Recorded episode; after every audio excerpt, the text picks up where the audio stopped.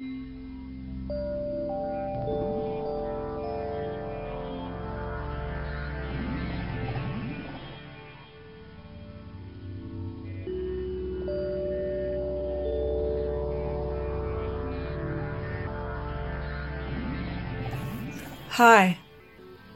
I'm coming to you from RealPyramidText.com.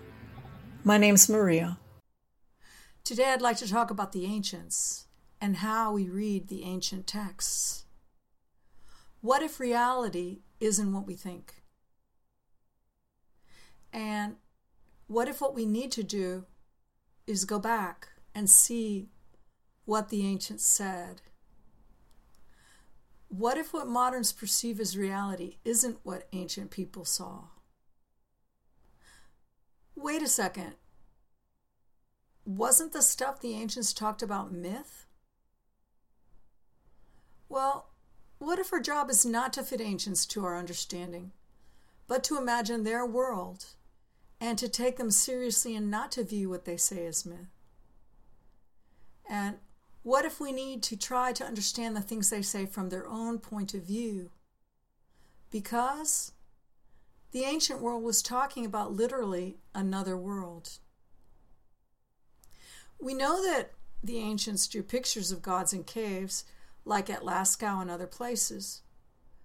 Why did they get such an idea to draw gods? Can we chalk all that up to myth when so many carvings exist? There are still today many debates about where we came from. But what I want to talk about today are things that many of the debates ignore, because those debates ignore the other reality, what the ancients said about the other world. Depending on how you see things, you might decide in advance, well, it's a coincidence about those cave drawings of beings. Or that the ancients were indeed telling fanciful myths rather than um, recounting real events. See, we're taught to view these things as myth. But what if we give the ancients a chance? And then, if we do that, what do we find in ancient texts? I want to show you over a series of episodes that even if to a modern self the events seem very far away and unreal, that marvelously many ancient texts have congruence with each other. And that be those texts Vedic or Sumerian or Egyptian or Hebrew scripture, that the ancients know that another world exists alongside this one. You might ask, well, why then, if that's the case, can't I see this other world? Well, consider that perhaps because of cosmological changes, the other world was more visible to them than to us. Did the ancients have a valid point? Have we lost an understanding uh, with the starting of our modern mindset? Consider that ancient theories might be based upon some possible truth. And that a problem in reading these texts is going to be well, how are we going to be able to find out what they represent? Um, so, what we found at realpyramidtext.com through many examples is that different ancient texts have many themes in common. And that we can take ancient writers seriously, and that no matter where we look, be the text Greek or Egyptian or be it Hebrew scripture, that all of the ancients are telling of massive changes and that they are talking about the other world. Hopefully, as time goes on, I can talk about why this was missed and why uh, the congruence in ancient texts has been overlooked. But first, for my starting premise, I want to suggest to you that the realms discussed in ancient texts aren't myth and that in many examples the texts are telling of another realm, and that they're discussing actual events, and that these events are congruent in many texts, um, be they Egyptian, Vedic, Sumerian car tablets. Same as with those carvings all over the world. Um, in the caves like at Lascaux. Um, can all the congruences be a coincidence? Factually, in ancient times, the term myth was not a term used for invented stories, but meant histories of events passed mouth from mouth. We agree with that. So let's look at some examples, though, and see some of these uh, points, some of these places where the different texts are talking about the same events. In Vedic Hindu texts, we find apes burning down Lanka. And in the Rig Veda, we find an army of apes. The Vedas mention Sugriva, the leader of that army of monkeys who helped Rama acquire Sita, the land south, which Scripture understands to be Eden. Oftentimes in texts, for example, the Rig Veda, um, names of personages um, can represent constructs of things. But we can relate this concept of apes and monkeys, uh, led by Sugriva, to the Egyptian ape. The Egyptian spells also talk about baboons. In fact, uh, the Egyptian spells are full of apes uh, who acquire new bodies. Well, how is that? Well, in Sumerian Car Tablet 4, the Anuna apes cry to their gods, Make us body from those two. Make us bodies from them. And, and they're referring to Adam and Eve. Uh, the same thing we'll find in the Egyptian hieroglyphs when the spells tell of baboons and when it, and when they talk about apes acquiring new bodies from those two. The Mayan Mesoamerican also has a deity Shak that can be compared to the Vedic ape, Hanuman. Hanuman, the Vedic ape, being the one who, per uh, the Vedic texts, destroyed Eden when he dove into its belly to acquire. So there are many examples such as this, and I've given a little bit, but I hope over time I can go into more detail. But let's look at another example. In the book of Job, it talks about the monster Leviathan. Um, many think it was some crocodile. Um, but actually, the monster represents the construct of the world tree. Um, for example, his scales are so perfect they lock into each other and no arrow can pass through them.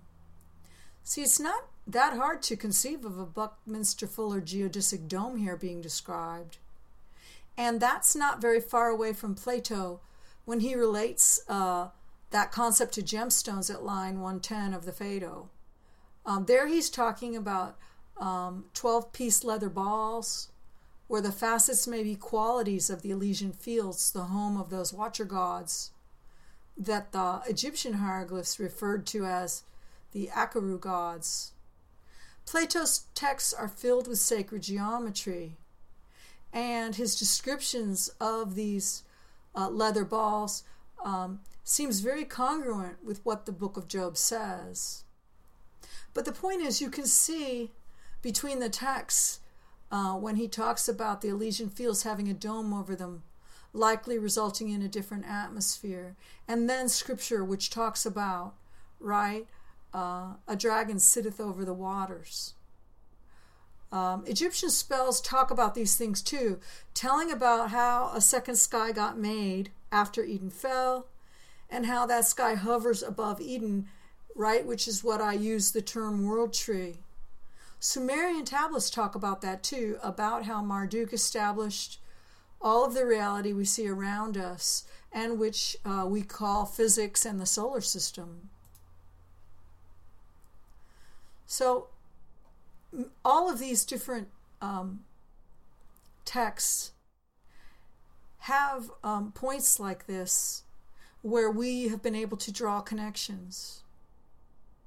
Ancient Greece, too, um, not just the example um, of the leather balls, but for example, Aristotle and others write of Pelasgians who were up to seven feet tall, possibly the same types um, that you may have read about um, that were in Troy and the Iliad and the Odyssey.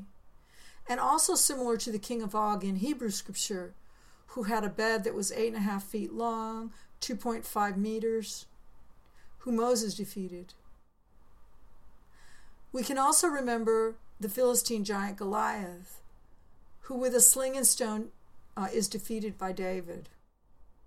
See, Genesis, Genesis 6 tells of giants, and it describes them as a mixed type containing Eden aspects acquired after the fall and other aspects of the other Elohims being half related to the Watchers, right? And so getting aspects from both realms. In the Hebrew uh, book of Numbers 3, apparently these giants devour everything and cause problems among the Israelites. These same giants were what the Greeks called demigods and are described by Plato um, in his text, the Timaeus, when he talks about Atlantis and how it got destroyed. Plato says that apparently there was a problem with the giants. Um, they they were defective somehow and they had to be destroyed. Enoch also tells that the giants devoured everything and even devoured men.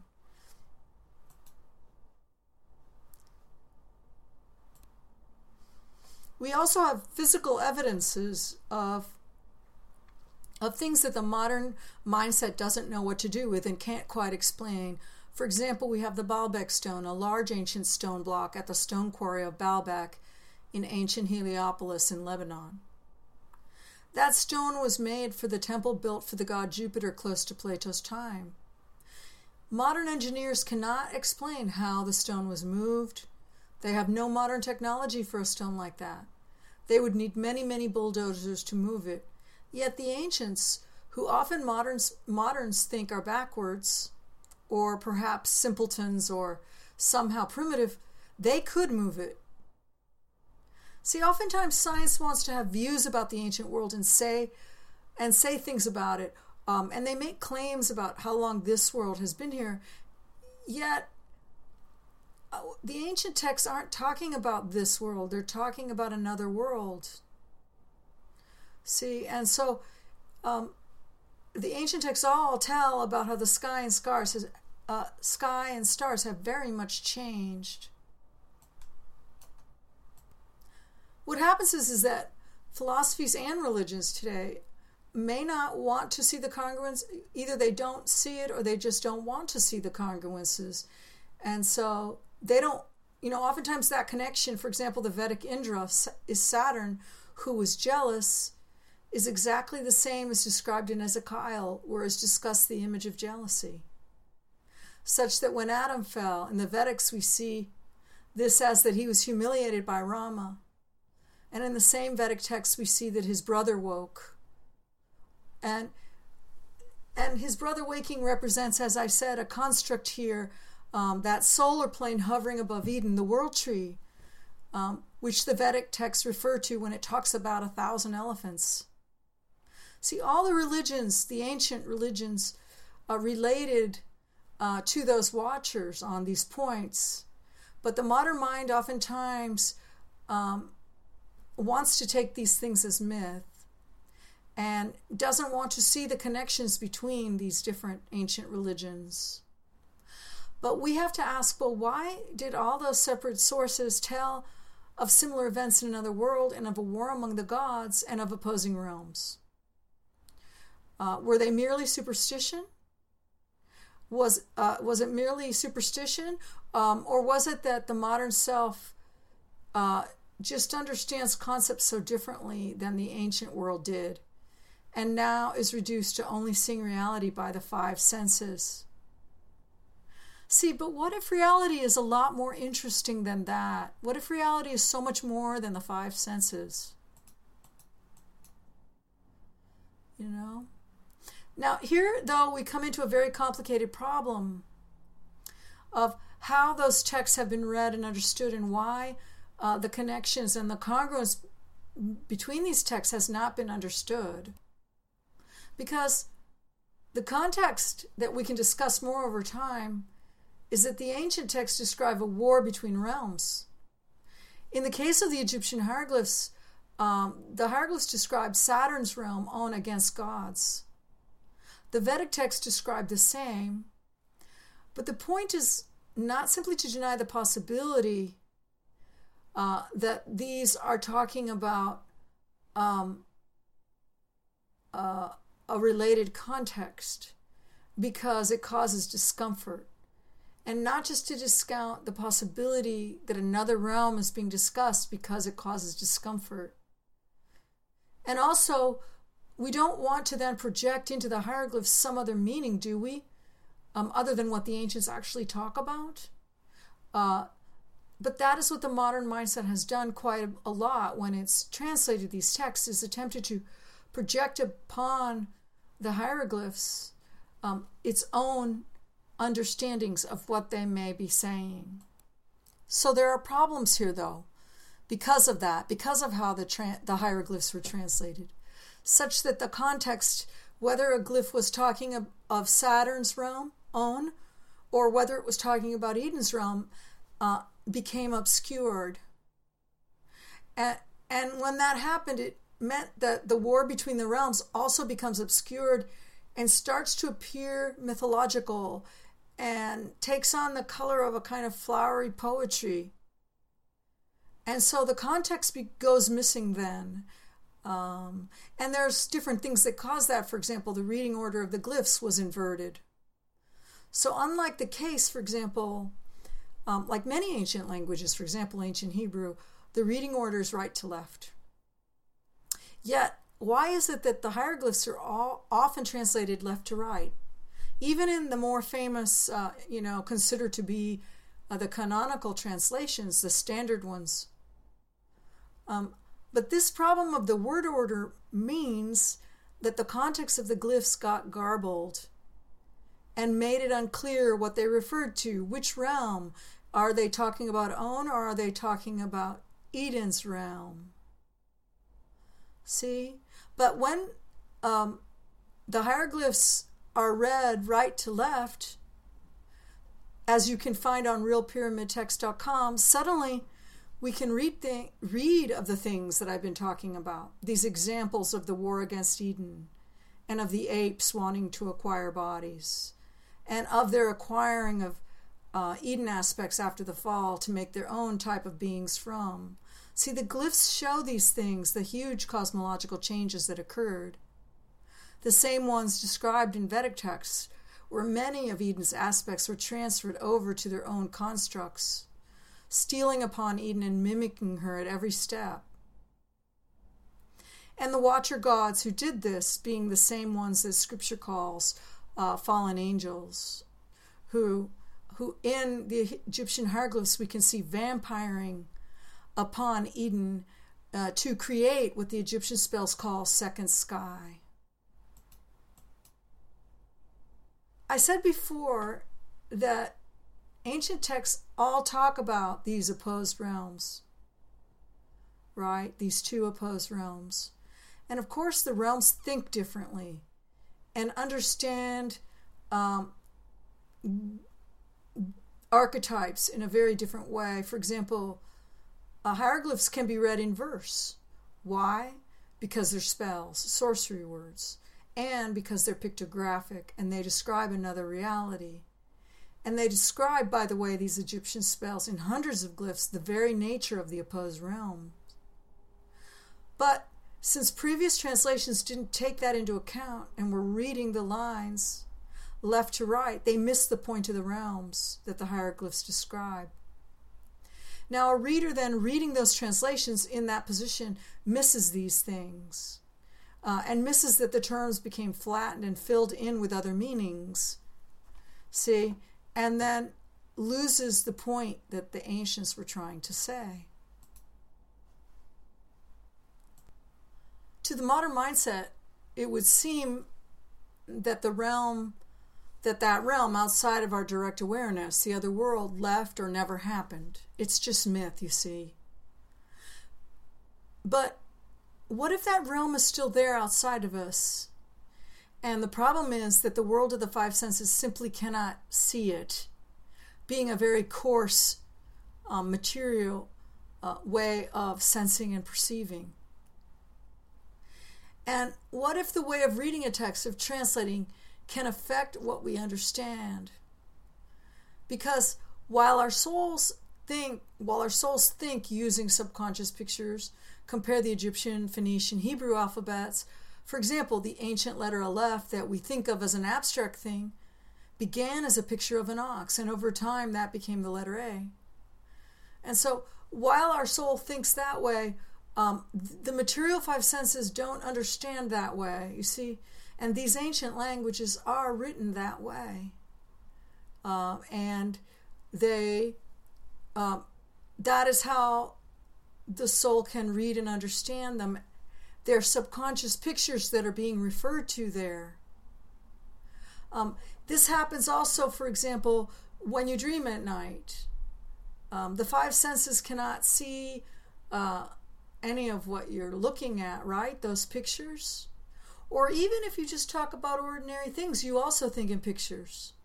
For example, if you're talking about going to the garden to plant a tree for your parents, right?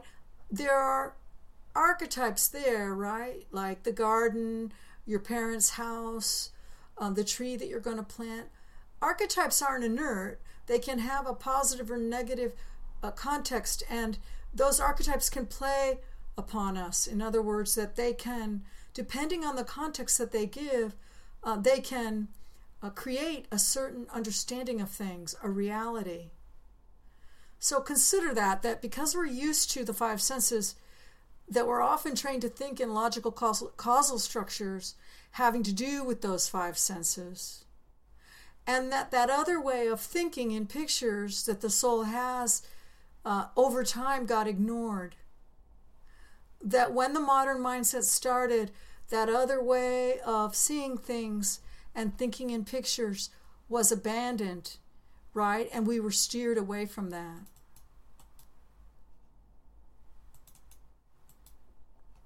So we're influenced by many types of subconscious pictures, and texts themselves have a slant.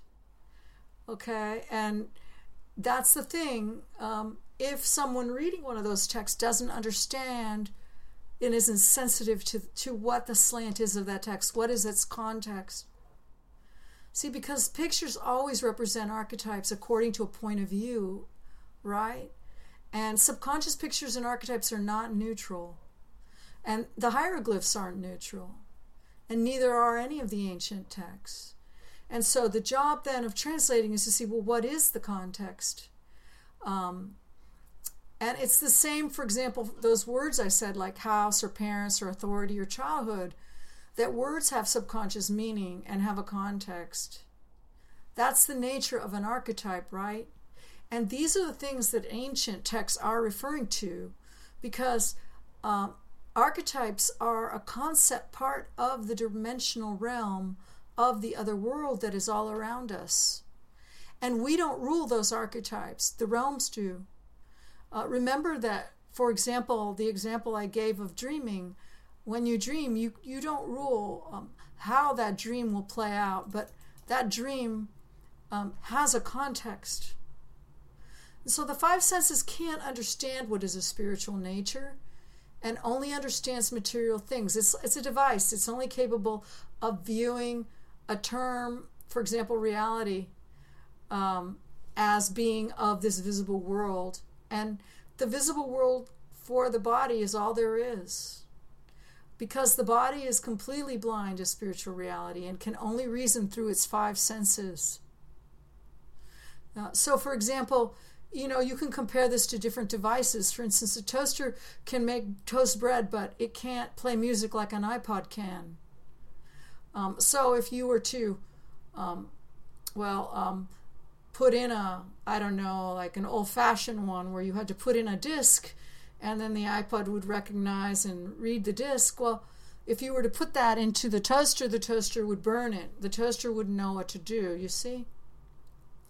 Does that mean that the disc was um, does that mean that somehow because the toaster couldn't um, understand that disc that what was on it wasn't actually there no you see um, because for instance the ipod was devised to do certain things and a toaster another and a vacuum cleaner another And so the physical body is like that. It's been devised, but it can only reason by the five senses. It's very limited and it's blind in the same way. It can only see what it's what it's been made to do. Um, so the outside realm is still there, but the body's unaware of it and only has its modern consciousness of those five senses. And while in that state of blindness, going only by causal reasoning, if someone is reading that way, where everything they read they're only relating to from a kind of causal reasoning, uh, then what a text says can be mangled because the modern consciousness will always try to make it fit to the things that exist here in the material world. And it will rebrand every concept and transfer everything to its own worldview upon this material earth. It would be something like being inside of a snow globe uh, where whatever's outside the glass dome is just invisible and can't be seen. See, and that, in a sense, you could say we can relate to the way in which society can guide um, uh, people in a certain direction because literally, uh, by the way you understand archetypes and images, um, you can stepwise adapt the pictures and themes to a certain kind of thinking and then lead people to think that uh, that those are the meanings. You see you can steer a kind of a context and so and such that that context that the modern mind has would be the type that would be able to say to itself oh well the ancients seem primitive or crazy when in fact the ancients aren't primitive or crazy and in fact, they told true things. It's just that we're trained to believe um, in the modern culture certain things are the only reality, and that the only things that are reality are the things that that modern culture says are reality. And we're constantly being fed images by that reality of what we're supposed to be focusing on, such that we get trained to think that whatever the ancients believed in was a myth and we get trained to interpret images and text according to that point of view. It would be something like if we were trained to always be eating junk food until finally we didn't even like something nice uh, and fresh and or organic that came from a, a neighborhood right market. See, because um, the mindset of this world that the body has can't understand um, a realm. See, but in that case, then all those millions of ancients and the stones of Baalbek and of Giza start to appear childish and undeveloped. And that's part of the reason why, up till now, no real effort was made to find out what they say. See, and that's why the translations that are around haven't helped. Because instead, they have functioned at hiding what the glyphs mean and steering us to view uh, every meaning in a different way. And it's not only hieroglyphs, other texts also have this problem, and even scripture, some scripture translations have this problem. And so, this is why the attempt at realpyramidtext.com has been to translate again the ancient texts and take them seriously and try to find out what they actually say rather than to glue meanings upon them by filling and rebranding them right, with concepts that will fit the modern mindset.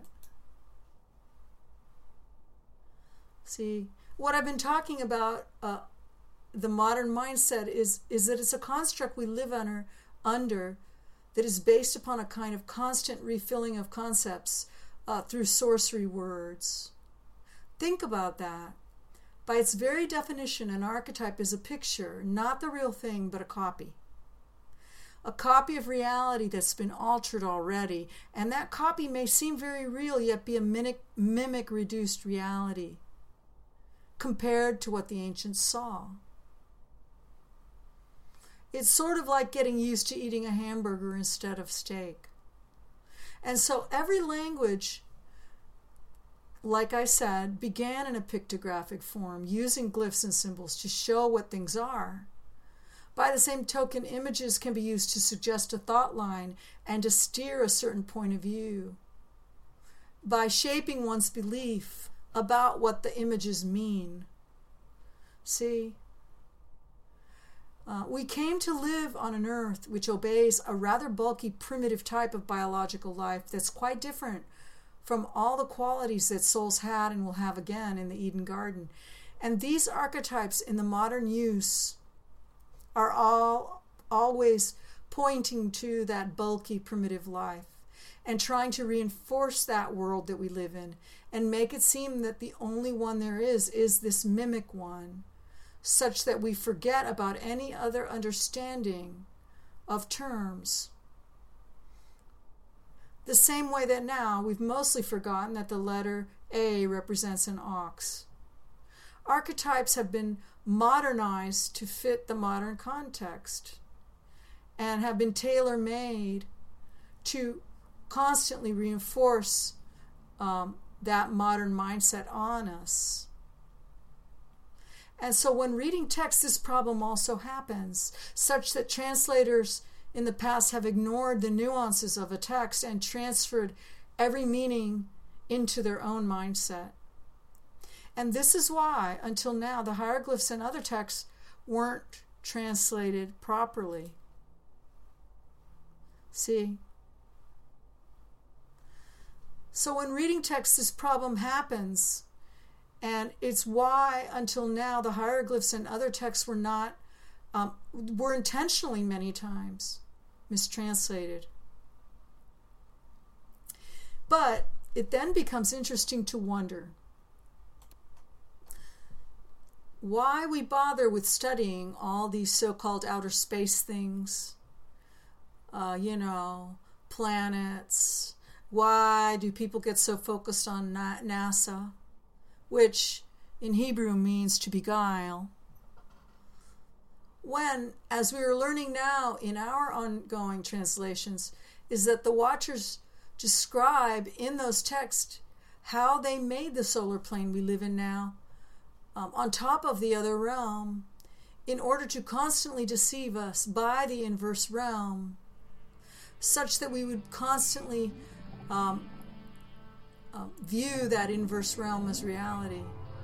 The hieroglyphs are constantly repeating that backward speech is beautiful um, and reinforcing constantly the lie that the other realm is a myth and that this inverse realm we live in now is reality, so that the Adamite soul will know these things not. Thank you for listening. I'm Maria of RealPyramidText.com.